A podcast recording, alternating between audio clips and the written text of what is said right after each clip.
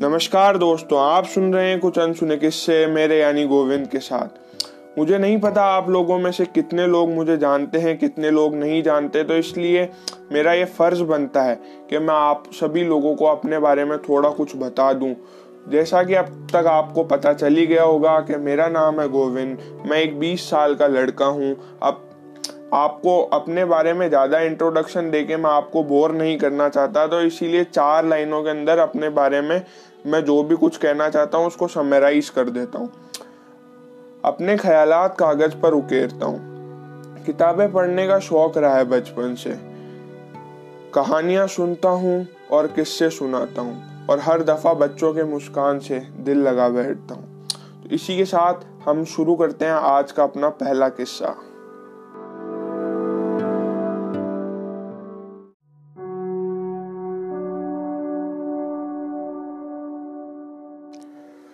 जब मैं उस जगह से पहली बार रूबरू हुआ तो मेरी उम्र रही होगी यही कुछ चार साल। एक चार साल का लड़का, एक बड़े से गेट के सामने खड़ा है, जिसके ऊपर कुछ लिखा हुआ है। वो लड़का अपनी गर्दन ऊपर करता है और पढ़ता है। श्री जिनेश्वर दास दिगंबर जैन माध्यमिक विद्यालय, पल्टन गेट, कुचामन सिटी। अंदर दाखिल होने के लिए उस बड़े से गेट में ही बाई तरफ़ एक छोटा सा गेट है। जैसे ही हम अंदर दाखिल होते हैं, वहाँ पर हमको एक ऊँची सी स्टूल पे बैठे हुए बाबोसा मिलते हैं, जो हरी ड्रेस और एक टोपी पहने हुए रहते हैं। उस जगह की शुरुआत होती है एक चौड़ी गैलरी से, जिसमें दोनों तरफ़ कुछ बेंचें रखी रहती है, जिन पर अक्सर वो बच्चे बैठा करते थे, जो स्कूल ऑटो से आया करते थे।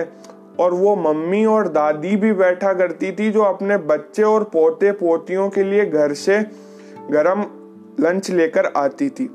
कितना ध्यान रखती थी वो अपने बच्चों का।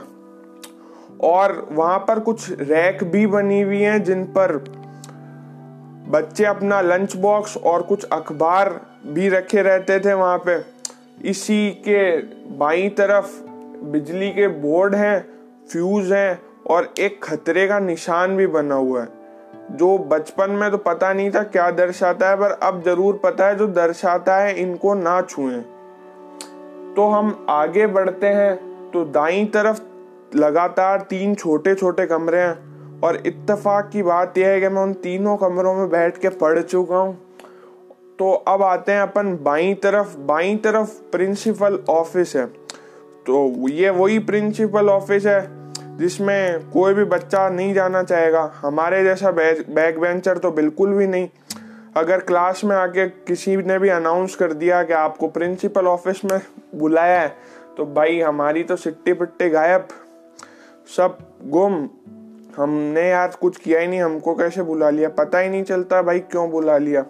फिर जब वहाँ जाते हैं तो फिर कुछ होता है, फिर उसका कुछ एवरी एक्शन है इक्वल एंड अपोजिट रिएक्शन तो वो अलग किस्से और अलग कहानी है। उनके बारे में हम नेक्स्ट एपिसोड में बात करेंगे।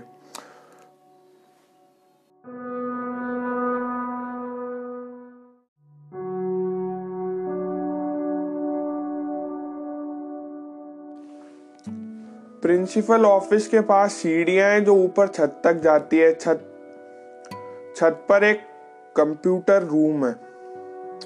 जिसमें सबसे पहले हम शायद तीसरी क्लास में गए थे।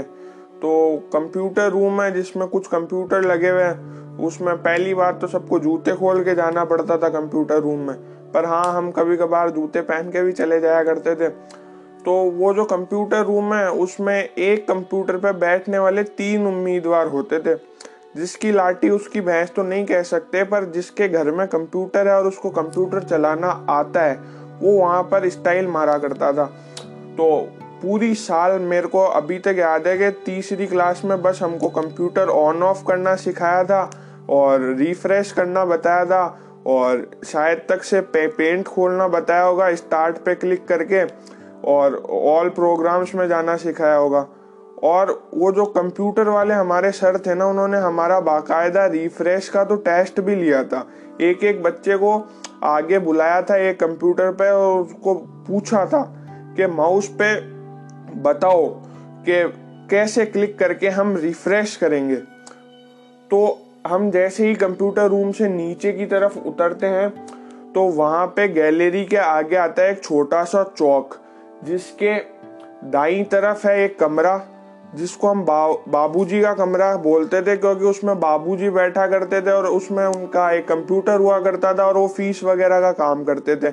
और स्कूल के और भी काम करा करते थे। उसके आगे एक और कमरा था जिससे हमको किताबें मिला करती थी। वो कमरा बेसिकली मल्टीपर्पज कमरा था, उसमें कुछ भी हो सकता था। उस कमरे के आगे एक जीना था। जीने, जीना बोले तो ऊपर जाने का रास्ता था वापस छत की तरफ़, जो कि खुलता था बाबोशा के घर में। और वहाँ पे एक क्लास भी लगा लगा करती थी, जिसमें लगभग आठ या दस बच्चे हुआ करते थे। और अब हम आ जाते हैं चौक के बाई तरफ़। चौक के बाई तरफ़ एक स्टाफ रूम था। उस स्टाफ रूम में अक्सर बच्चे यही झाक झाक कर देखा करते थे कि आज कौन सा टीचर आया है, कौन नहीं आया, किस पीरियड में हमारी छुट्टी है। इस तरह की बातें। और उस स्टाफ रूम में अक्सर बच्चे जब भी जाया करते थे, जब उन्हें कोई तकलीफ़ हो, जैसे अगर उनको पेट दर्द हो या सिर दर्द हो तो उसमें बेंचेस लगी रहती थी, वो वहाँ पर जाकर सो लिया करते थे। स्टाफ रूम के जस्ट आगे एक ब्लैक बोर्ड लगा हुआ था जिस पर अक्सर वो सूचनाएँ दी जाती थी जो ज़रूरी हो। जैसे, अगर किसी दिन की छुट्टी है तो वो, अगर स्कूल में कोई कंपटीशन ऑर्गेनाइज हो रहा है तो उसके बारे में भी बता दिया जाता था। और उसके आगे एक और कमरा था जिसको एग्जामिनेशन हॉल बोलते थे।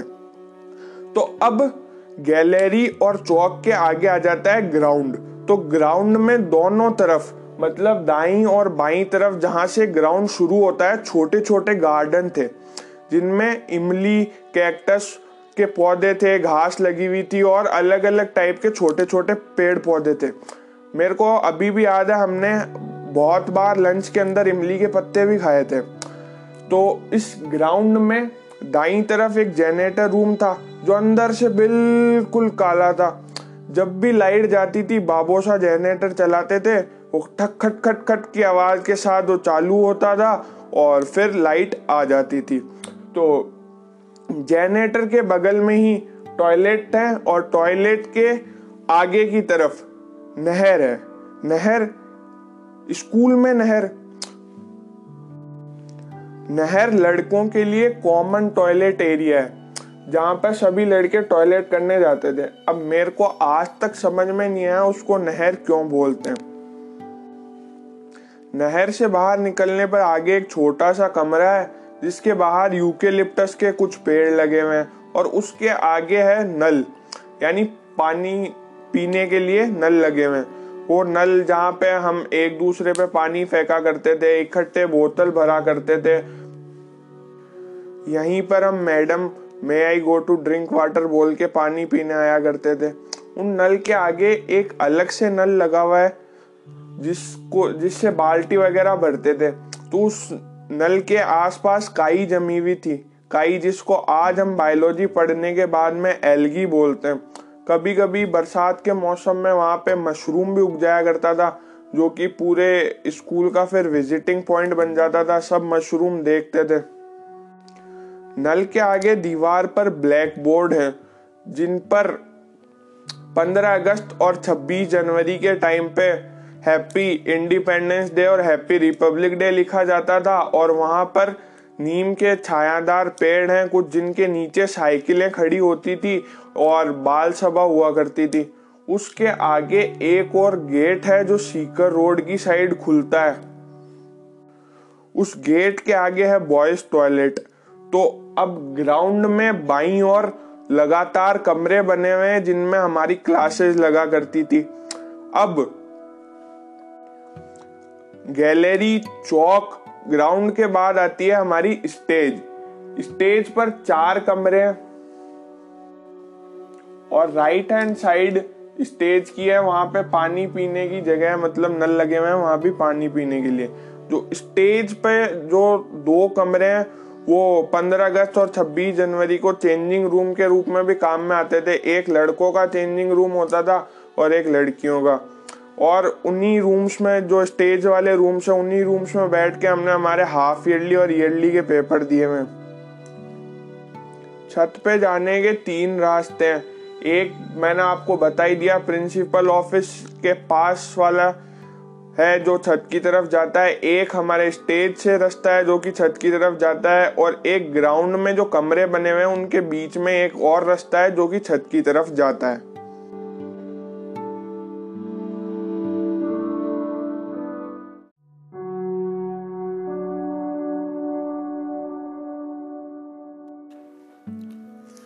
आज जिसे Shri J D Jain English medium school बोलते हैं यह था उसका वर्चुअल स्कूल टूर आपको उस जगह के बारे में थोड़ा बहुत कुछ बताने की कोशिश की है, जहाँ पर मेरी ज़िंदगी के शुरुआती पाँच साल बीते। मैं उस जगह से तकरीबन दस साल पहले निकल चुका हूँ। चार साल से तो मैं वहाँ कभी गया ही नहीं, पर वो जगह मेरे अंदर से नहीं निकली। हम जैन स्कूल से निकल गए पर जैन स्कूल हमारे अंदर से नहीं निकली। ये एक छोटी सी कोशिश थी, शब्दों के साथ आपको एक नए सफ़र में ले जाने की।